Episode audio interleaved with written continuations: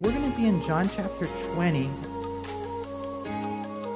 As we last week went over the death and burial of our Lord Jesus Christ. And so when we left last week, he was in the in the in the tomb.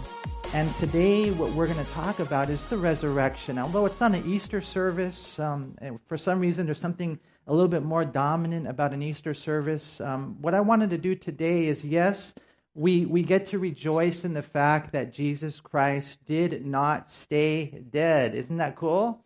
He is risen. You guys didn't say it. Let's try it again. He is risen. One more time. Ready? I'll say it first, and then you say it. He is risen. Amen. He defeated death. He conquered the coffin. He gutted the grave. We don't have to be afraid to die. And the other day, my wife and I went to a um, the Red Lobster, and they had this seminar, you know, on, on living trusts. So we have to take care of that because if her and I are in a car accident or we're in a plane accident and we die, um, then what's going to happen to our home and our kids? We don't want it to go to probate. And so you have to face death. You have to look at it square in the eyes. We're not afraid to die. Why? Because he lives, we also will live. And so that's the power of the truth of the resurrection. But the thing about it is so beautiful is that it's not just something that affects us when we die. It's something that empowers us while we live. Knowing the truth, uh, it gives us peace because the sting of death is taken away. That last enemy is defeated. But not only that, you and I get to partake of the power of the resurrection. And it's interesting the way that John writes his account in John chapter 20 um, he's going to deal with uh, Mary Magdalene. He's going to deal with the apostles. He's going to deal with doubting Thomas. And the way that I looked at it and the way that I outlined it is kind of like this. In verses 1 through 10, we're going to see Jesus beating death. And so he defeats death, and that's a huge thing. But then after that, Mary Magdalene, she's weeping, she's crying, she can't see, she can't hear. She is completely depressed, completely down, discouraged, in despair. She can't hear even the message of angels. Because sometimes people get so depressed, so down, so discouraged that they can't even see the obvious. And what happened? What's the answer to all the depression? What's the answer? Not not what's the answer? Who's the answer? Jesus. And he comes and he he ministers to her. It's so beautiful. And then we're going to see the, the, the disciples, they're, they're behind these locked doors because they're afraid to die. You know, Jesus had just been crucified, and who knows, maybe the Romans would want to crucify them. And so they're behind locked doors. And I was even thinking today, and again, I don't want to overgeneralize, and you guys have to follow the Lord in your own life, but uh, even this whole COVID thing. Behind locked doors, afraid to die, afraid to go out. That's not how we should live. We can't live like that. When God has made us uh, in His image, and part of being made in His image is that we're social creatures. We were made to interact, we were made to get out.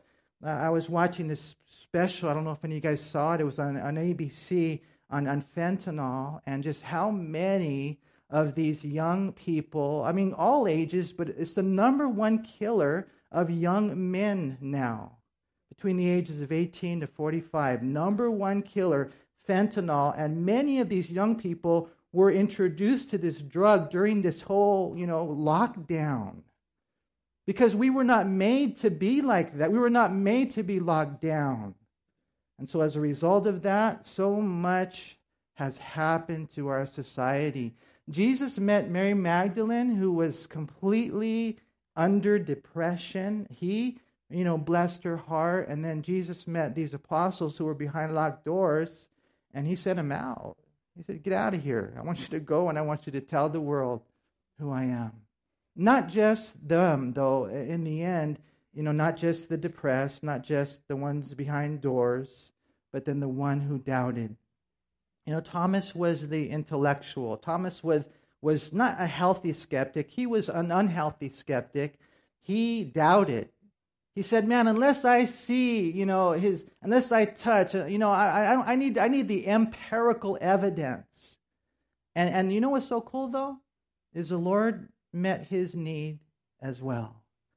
And the Lord will meet the need. Maybe you're here today and you're a skeptic and you're a doubter.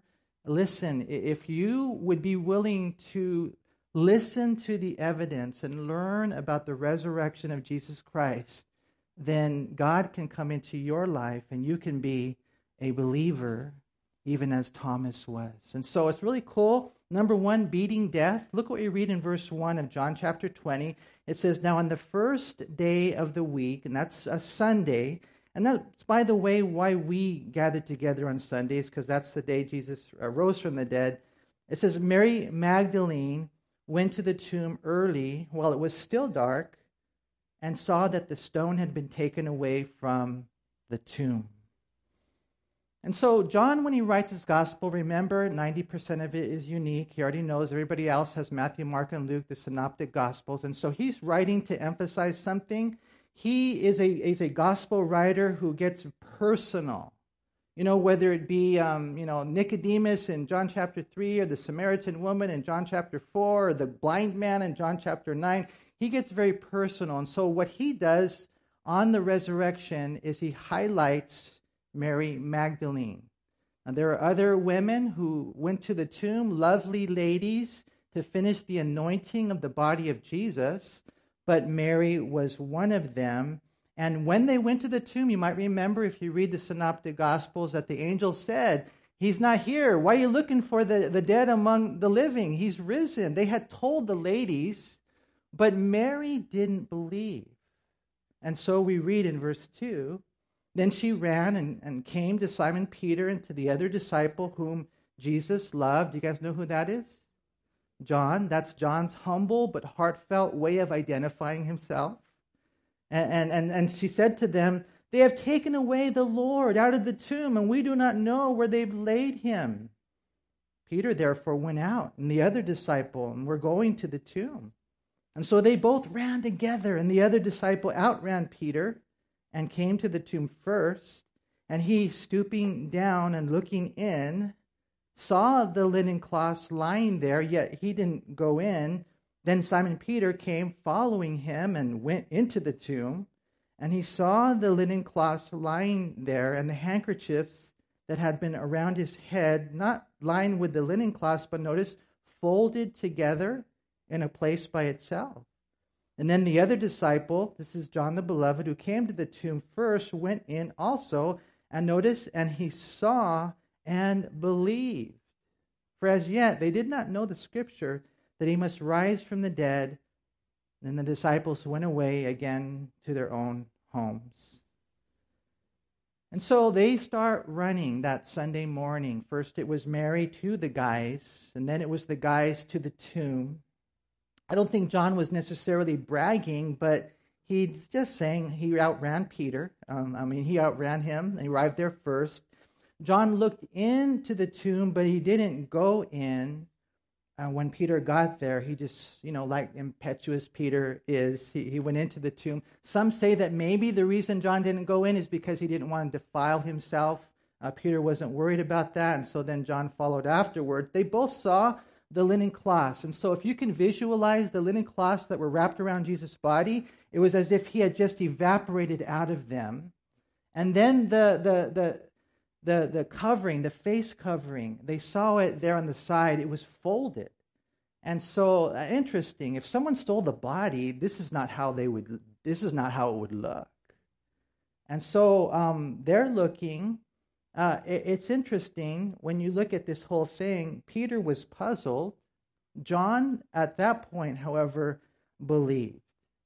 And you're like, wait a minute, you know, John already believed, didn't he? Wasn't he already a believer? Yeah, he was a believer, but now he was a believer in the full gospel. Because the gospel is Jesus died for our sins, was buried, and he rose again. That's what the Bible says in 1 Corinthians 15 1 through 4. And when you believe in the gospel, it's then that you are born again. And so, John, at that point, is interesting. He believes that Jesus had risen from the dead. Now, now something fascinating to discover, and I don't know if this is going to work or not, but I'm going to try to show you guys something. uh, when you look at the different words that are used in the Greek language. And so let me just tell you guys something real quick. We got the word love, right? English word love. But how many Greek words are translated love? There's a lot. There's at least five words in the Greek that are translated the one word love. And the reason for that is because when God wrote the New Testament, he wrote it in a way in which he could be very, very specific. And so it's not random that when the gospel came, that the Jews were dispersed, and so the synagogues were out throughout the world, and the Romans, Roman roads had been built so that people could travel on them, and the Greek language was dominant, so that this can be articulated in a specific way. And so um, the same thing for love is, is the word see here. Now, now, notice in verse 5 of John chapter 20, it says, And he, stooping down and looking in, saw the linen cloths lying there. Now, that Greek word translated saw is the word blepo, and it means to clearly see a material object. And so John saw that material object. But then Peter, it says in verse 6, then Simon Peter came following him and went to the tomb, and he saw the linen cloths lying there. Now, that's different Greek word, and this means to contemplate, to observe, and, and to scrutinize. And so it's interesting, same English word, but different Greek words. So there's a little bit of a nuance there. And so, you know, John saw it, Peter scrutinized it. He, he kind of looked at it, contemplated, observed it. But then when you go down to verse 8, it says, Then the other disciple, speaking of John the Beloved, who came to the tomb first, went in also, and he saw, same English word, but a different Greek word. And this Greek word, oida, it means to understand, it means to perceive the significance of something. And that was at that point where he saw, wow, everything Jesus had said was, was true. You know, and it's, everything came together. And it's at that point we believe that John was, you know, in, in one sense, born again because he perceived, he understood.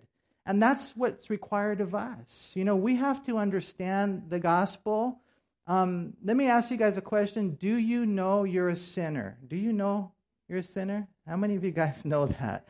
All right. Some of us are, are worse, right? Do you know? Let me ask you a second question. Do you know you need a Savior?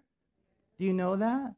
And, and okay, cool. So you're thoroughly convinced that if you were to die in your sins, you would not go to heaven because we need a Savior. We have to know these things, understand these things. And, and, do you know that all your sins were put on Jesus when He died on that cross? He died for our sins. He paid the price we couldn't pay. But then they put Him in a grave. And then, you guys know this, right? And then on the third day, what happened? He rose again.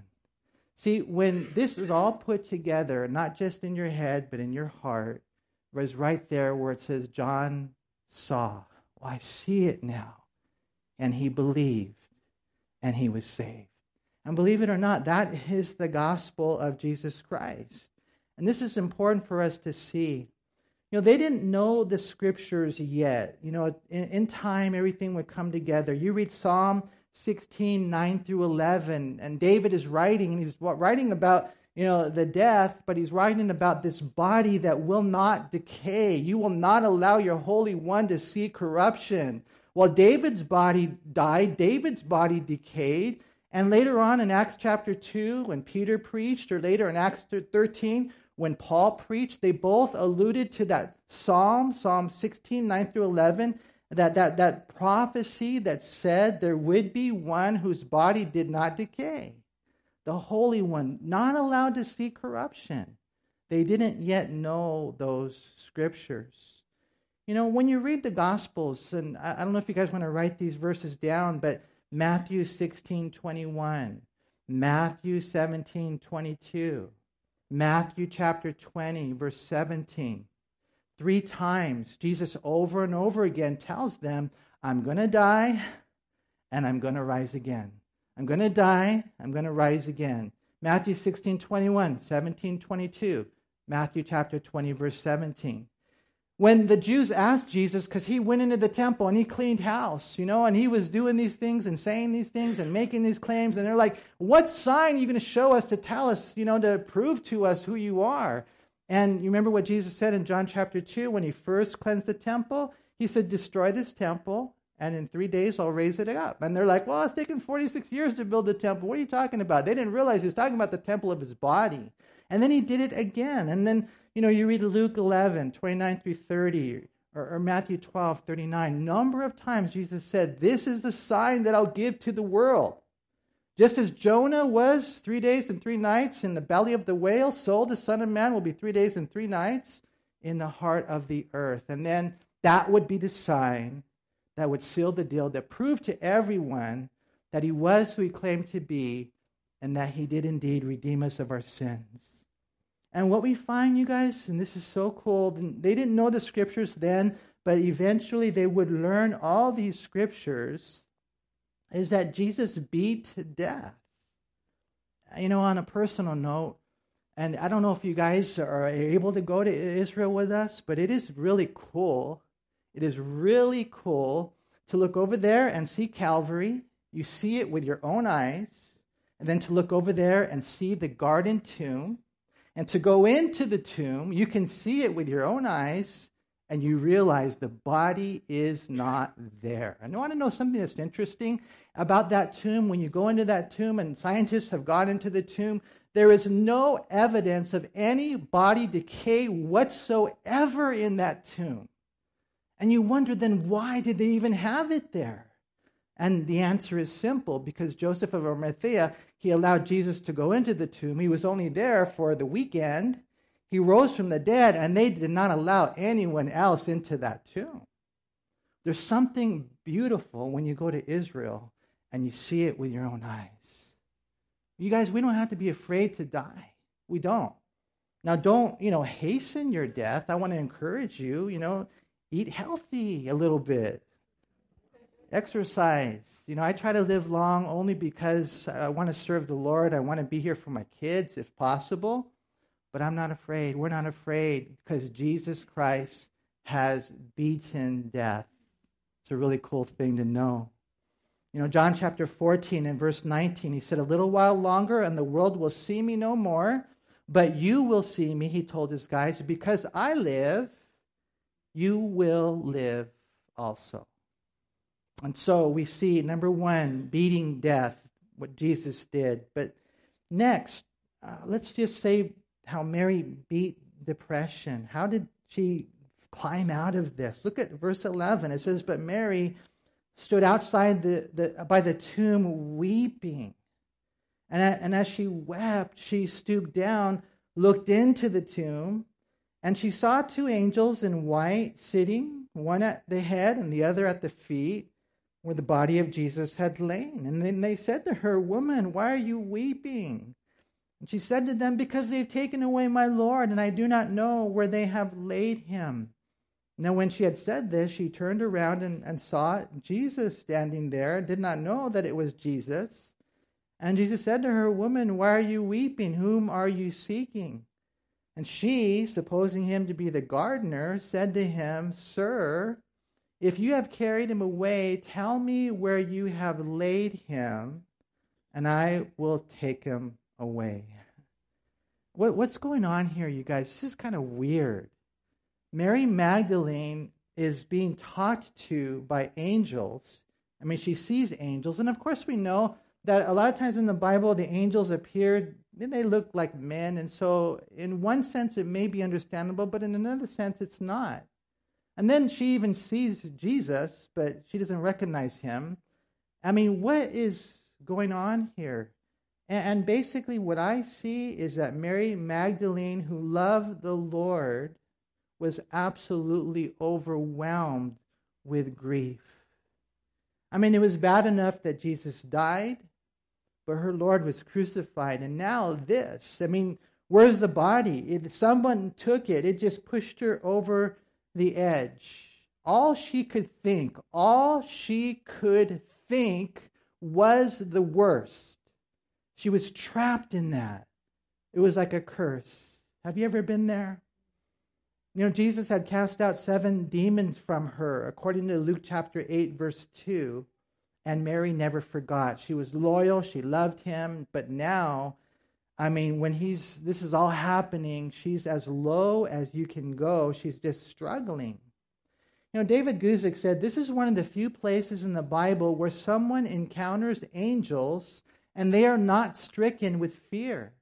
It shows that Mary was so grieved at the loss of Jesus that she was unaffected even by the appearance of angels. And all she could do, all she could do was weep. You know, I, I trip out to be honest. I was also thinking this this morning. I'm like, why didn't uh, Peter and John stay with her? You know, I mean, here she is struggling so much, and more than likely it's because the only one that could help her, and, and God knew it, was was Jesus. You know, all she could do was weep. She didn't see like John. She didn't believe like him. She couldn't hear what the angels were saying. In her heart, the Lord was lost. They've taken away my Lord, she said, and I don't know where they've laid him. You know, even when Jesus spoke to her, again, she thought it, it was the gardener. If you've taken him away, tell me where you put him. I will go and get him when an individual oftentimes is in that state, they can't hear. They can't hear the angelic messenger. They can't hear the teacher. They can't hear the word of God. They can't because there's something going on inside that's blinding their eyes and stopping their ears. They can't see a lot of times through the sorrow. So, what ends up happening? Jesus takes it to the next level. And that's what he does in verse 16. Jesus said to her, Mary. And she turned and said to him, Rabboni, which is to say, my teacher. And in that moment, in that miraculous moment, the, the depression disappeared because Jesus, the one who had defeated death, came to her as God who is the personal God he is. And, what happened in that moment is that her sorrow was swallowed up by joy. And I just want to say this to you that Jesus can do that for you today if you let him if you can hear, because I know Jesus and I know the shepherd, and it says in John chapter 10, he knows our name. And if you can hear his personal voice reaching out to you today, and that's what happened with Mary. You know, Isaiah 25 8 says, He will swallow up death forever, and the Lord God will wipe away tears from all faces. I'm reminded of that passage in Psalm 30 and verse 5 where the Bible says, Weeping may endure for a night, but joy comes in the morning. You know, and if you're there and you're weeping, listen, the night will only last so long. I pray you would know Jesus is going to show up and bring you joy. And there you are, and you love the Lord, and you're loyal, Maybe you're here today and you've been a Christian and you've been faithful and things have happened to you and they don't make any sense and you don't understand and you're down and depressed and the dumps, discouraged and despair. Listen, I encourage you, please don't quit, don't split. Wait on the Lord. He sees your depression, He hears your cries, He knows your sorrows, He knows your name, and He will come to you. I pray you would let God do that work. You know, when Mary um, saw that the Lord was alive, I mean, she then, like Rabboni, there's no doubt about it. She she went to him, and she probably, you know, clung to him in, in a way that she was not going to let go and ever again. And so we read in verse 17, Jesus said to her, Do not cling to me, for I have not yet ascended to my Father. But go to my brethren and say to them, I am ascending to my Father and your Father, and to my God and your God. Mary Magdalene came and told the disciples that she had seen the Lord and that he had spoken these things to her. If I had to bet, and I, and I probably shouldn't say this, but if I was a betting man, I'd probably say there was a hug involved. But Jesus uh, needed to go away to ascend to the Father in order to send the Holy Spirit.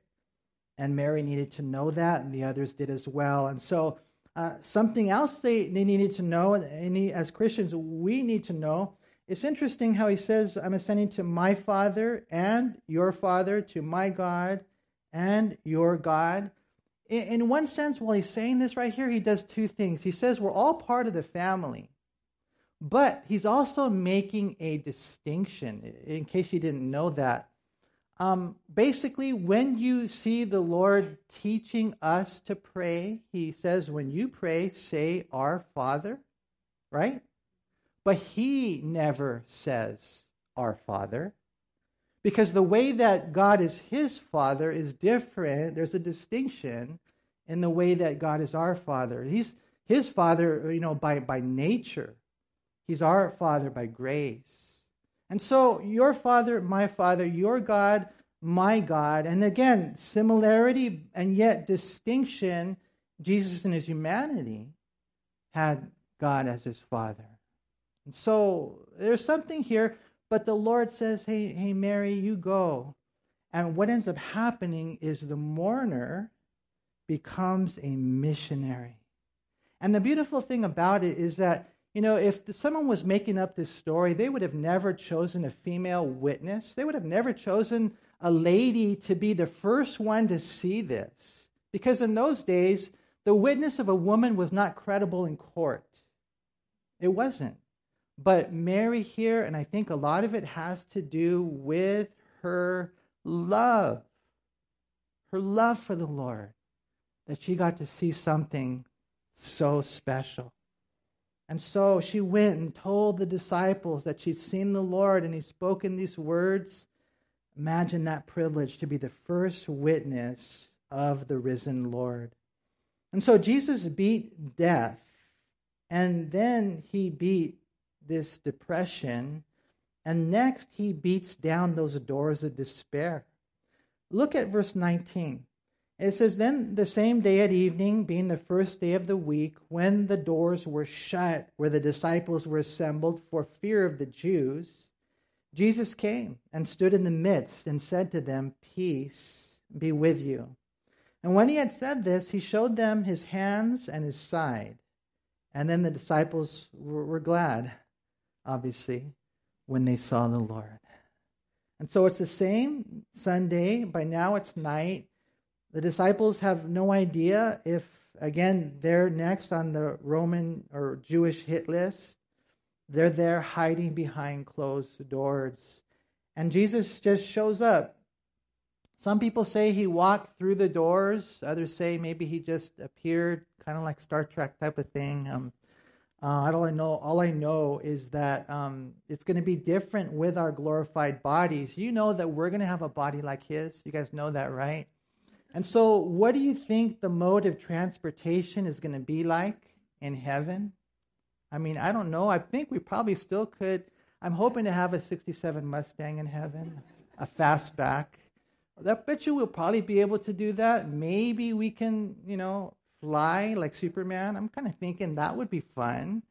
Um, maybe we can just think it like I want to go to this planet, and boom, we're there. That's what Jesus seemed to be able to do. And there are these guys, man, and they are so afraid, so afraid. And the Lord appears to them and he speaks peace to them.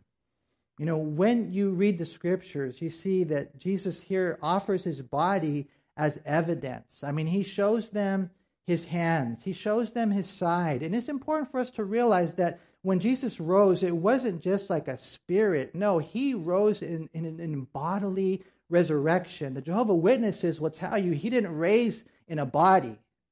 No, he did. As a matter of fact, Luke 24, 36 to 43, it says that he even ate with them. And so you get the full story. And as, and as they saw him, now they also believe and he sends them out. Get out of these closed doors. You know why you live? Do you understand the reason for your existence? Is it just to have fun?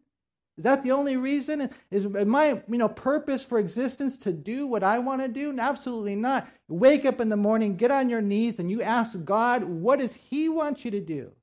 That's our life. That's God. That should be our life. He says, Hey, you guys, don't stand here behind closed doors.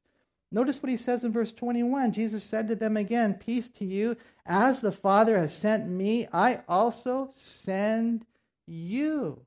And when he had said this, he breathed on them and said to them, Receive the Holy Spirit. If you forgive the sins of any, they are forgiven them. If you retain the sins of any, they are retained. And over and over again, he's just talking about something he wants them to have, and that is peace. Let me ask you a question today. Do you have peace? Do you have peace? Are you struggling, depressed, down, discouraged? Are you afraid? Or I even think this that some people don't have peace because they're not doing what God has called them to do.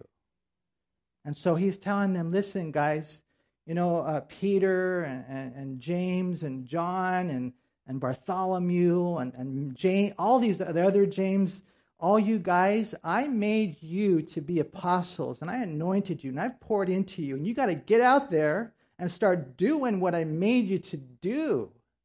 Because it's then and only then, my friend, where you will have peace. And he, he, and he, it's so cool. As the Father has sent me, I sent you. And so, you know, you're here today and you're like, well, I'm not a pastor. Maybe, maybe you will be one day. I pray that God will raise up some of you guys as pastors and missionaries and you name it, uh, pastors' wives and just amazing things that God has. But it doesn't matter whether it's in the church or out there. You are all sent. You are all sent somewhere. There is somebody that God wants you to shine in front of and love on. There is somebody that God wants you to share with. Do not commit the sin of silence.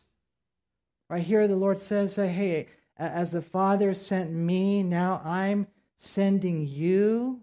And he, he breathes on them. And one of the things that stands out to me when I read the Gospel of John is just Jesus' submission in his mission. You guys, if you read the Gospel of John carefully, you saw he didn't say anything or do anything or go anywhere without his father's uh, approval, without his father's marching orders. I mean, the, the father put the words in his son's mouth as far as what to say. And the Lord here is saying, as the father sent me, now I'm sending you. And God wants you to go, and God will use your life to save people. God will use your life to save people. And you might be like, well, I'm not good enough, or I don't know enough, or whatever it might be. And then it's so cool. The Lord here, He just says, and He just breathes on them. That's okay, I'll take care of it. And He breathes on them, and they receive the Holy Spirit. And it's really cool. I mean, of course, that in and of itself is something that we need to focus on. Um, when you read uh, the Bible, and we went over this last Wednesday uh, when we covered the doctrine of the Holy Spirit, that the Holy Spirit is with you before you're a Christian, convicting you. And then when you become a Christian, the Holy Spirit comes in you to live inside of you. Amen? And then later, subsequent to that, usually is when the Holy Spirit comes upon you for power. Pastor Chuck Smith said this As Jesus breathed on his disciples and said, Receive the Holy Spirit, they were receiving the second part of the threefold relationship of the believer with the Holy Spirit. In John 14, 16 through 17, Jesus told them that the Holy Spirit would be sent to them as a helper. He told them he dwells with you and will be in you. Now the Holy Spirit came into them as Jesus breathed on them this was their spiritual birth as they experienced the indwelling of the Holy Spirit. And part of the reason I wanted you guys to see that quote is because you can read other commentaries and other Bible teachers, and they won't they don't see it that way. To me, it's so clear when you read the Bible. But you know, you're gonna have those views out there. Later on in Acts chapter 1, verse 8, Jesus said, Tarry in Jerusalem until you are endued with power from on high. The Holy Spirit would come upon them, which is what we read in Acts chapter 2. And so the Lord here, He says, Hey, I want to be with you as I'm sending you out to your neighbors, and I'm sending you out to your cousins, and I'm sending you out. You know, Henry was telling me about some of the nurses that he ministered to while he was uh, going through this surgery. You know what? Who knows? Maybe that's why you're sick and you're going to go have surgery. It's because God wants you to talk to somebody. I don't know. You know, but things happen, man. And you have to be open. And so it's so cool to see how the Lord will send us and He'll equip us with the Holy Spirit. And then it's interesting, He says, and as you go out, this is something I've given to you. Verse 23 If you forgive the sins of any, they are forgiven them. But if you retain the sins of any, they are retained. And that's why after service, you guys come forward. I'll forgive you of your sins. No, I'm just joking. It's crazy, huh? Some people see that. The Catholic Church sees it that way. They, you go to the priest. I remember I used to do that. Go to the priest, and you know that screen there was kind of weird. And I started telling him all my sins, and then he told me, "Okay, this is what you got to do. You got to say 17 Hail Marys and all that kind of stuff, and then you know you're forgiven." That's not what he's saying right here. Absolutely not. The Bible clearly says only God can forgive sins. It says that in Mark chapter 2, verse 7. And so, what we find right here is the disciples and the church are given the authority to declare what God does when a man either accepts or rejects his son. Listen, if you're here today and you got a ton of sins, it doesn't matter what the sin is, the blood of Jesus can wash it away. But I know this the only way that you'll find forgiveness is if you receive the Lord, you have to receive Jesus Christ as your Lord and Savior. Acts chapter you know 16 it says uh, in verse 31 believe on the Lord Jesus Christ and then you'll be saved. But if you're here and you're like, "You know what? I don't want that. I don't want that. I don't want Jesus. I don't need Jesus. I'm good enough. I give you know, I'm a philanthropist or whatever it might be. I'm religious. I got baptized. I did my sacraments. I don't need that then I can tell you, I can tell you, not that I have anything special, but I got the gospel. I can tell you, you will die in your sins. That's all he's saying right here, that we have that grace to be able to share the truth. You know, if you're here today and you have not yet given your life to Christ, maybe you're hurting or going through difficult times, I pray that today you would. Because look at what Jesus has done. I mean, he's beaten death, he can beat depression, he can beat down those doors of despair, and he can even beat the doubts. Look at verse 24. It says, Now, now Thomas, called the twin, one of the twelve, was not with them when Jesus came. The other disciples therefore said to him, We have seen the Lord. And so he said to them, huh, Unless I see in his hands the print of the nails and put my finger into the print of the nails and put my hand into his side, I will not believe. And so, Thomas, we call him Doubting Thomas. He wanted empirical evidence, observable, verifiable. I need to see it for myself rather than just hear it from others. And, and in one sense, you know, maybe we can sympathize with him. If that were you, perhaps you would have been the same if you're one of those types of people. But, but eyewitnesses are not the only ones who can make a judgment. Right? This last Wednesday, I got one of those summons from the Los Angeles Municipal Court to serve on jury duty. And um, part of me wants to get out of it, but part of me is like, well, man, you got to be a citizen. So we'll see what the Lord does with that, right?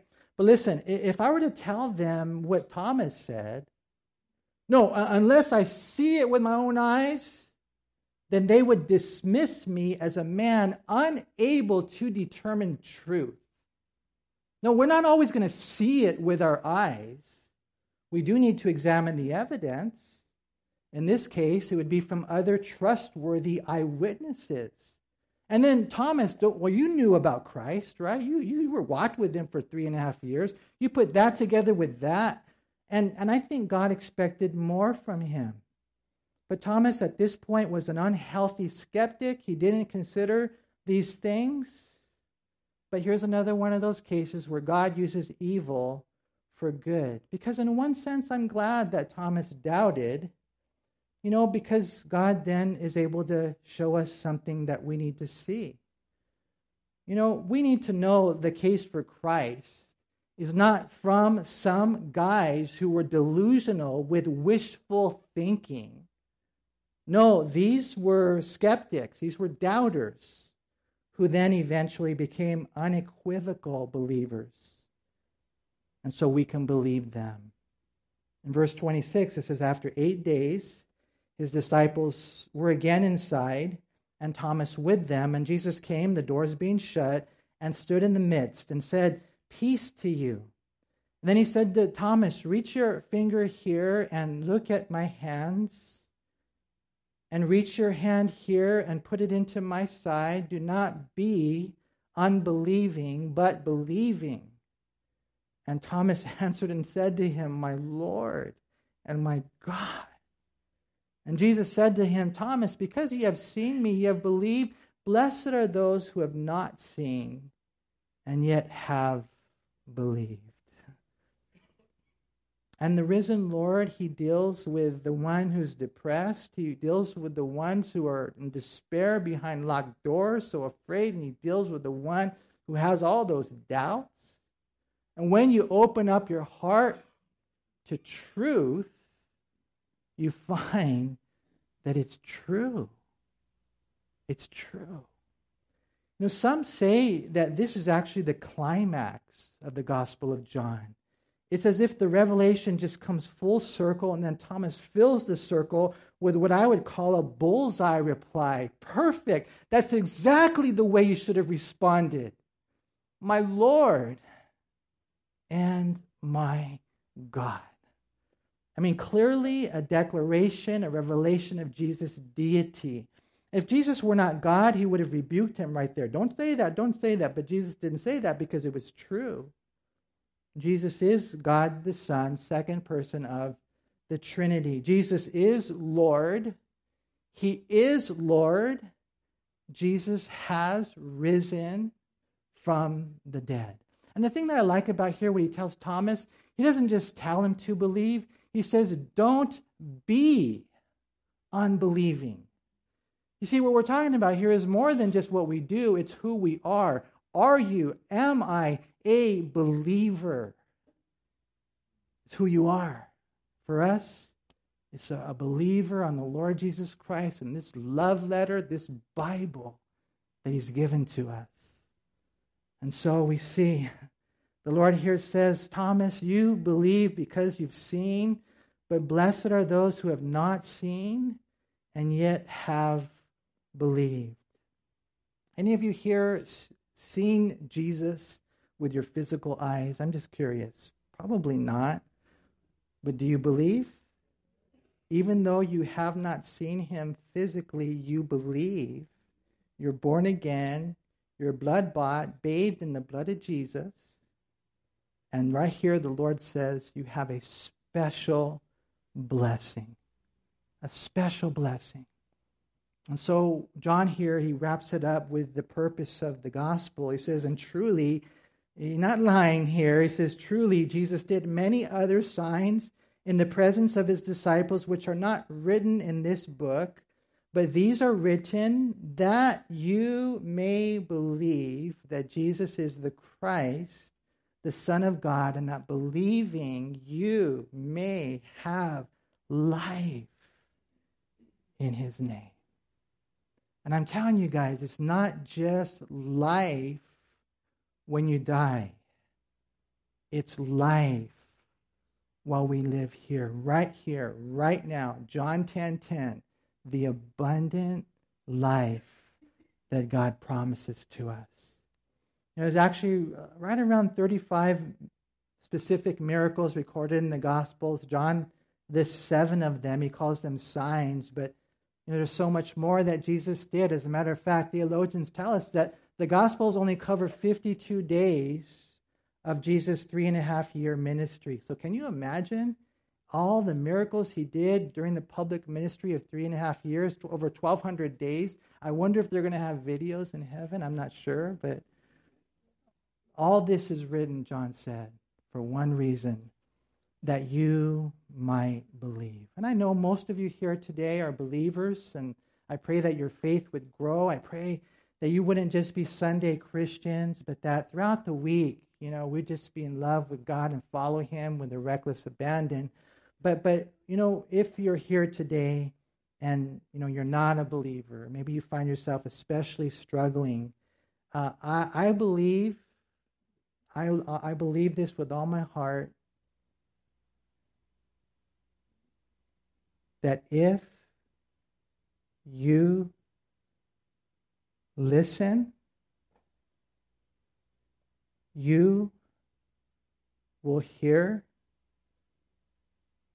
God speaking your name. Just like he did Mary. Because I know this. He loves you. He loves you. Lord, I thank you for loving us. I know we covered a lot today, but Lord, I pray it would be simplified in the fact that you rose from the dead. And because you live, we also will live. And I pray for my brothers and sisters here that you encourage them in your love. And if there's anyone, Lord, that needed to hear that, that name specifically, personally called, that today they would hear it. You love them. And Lord, that they would respond. And just like Mary, Rabboni, teacher, teach me, lead me in life. So thank you, Father. I love you. I pray for all these beautiful people and you bless them in every way. Bless your church. We ask in Jesus' name. Amen.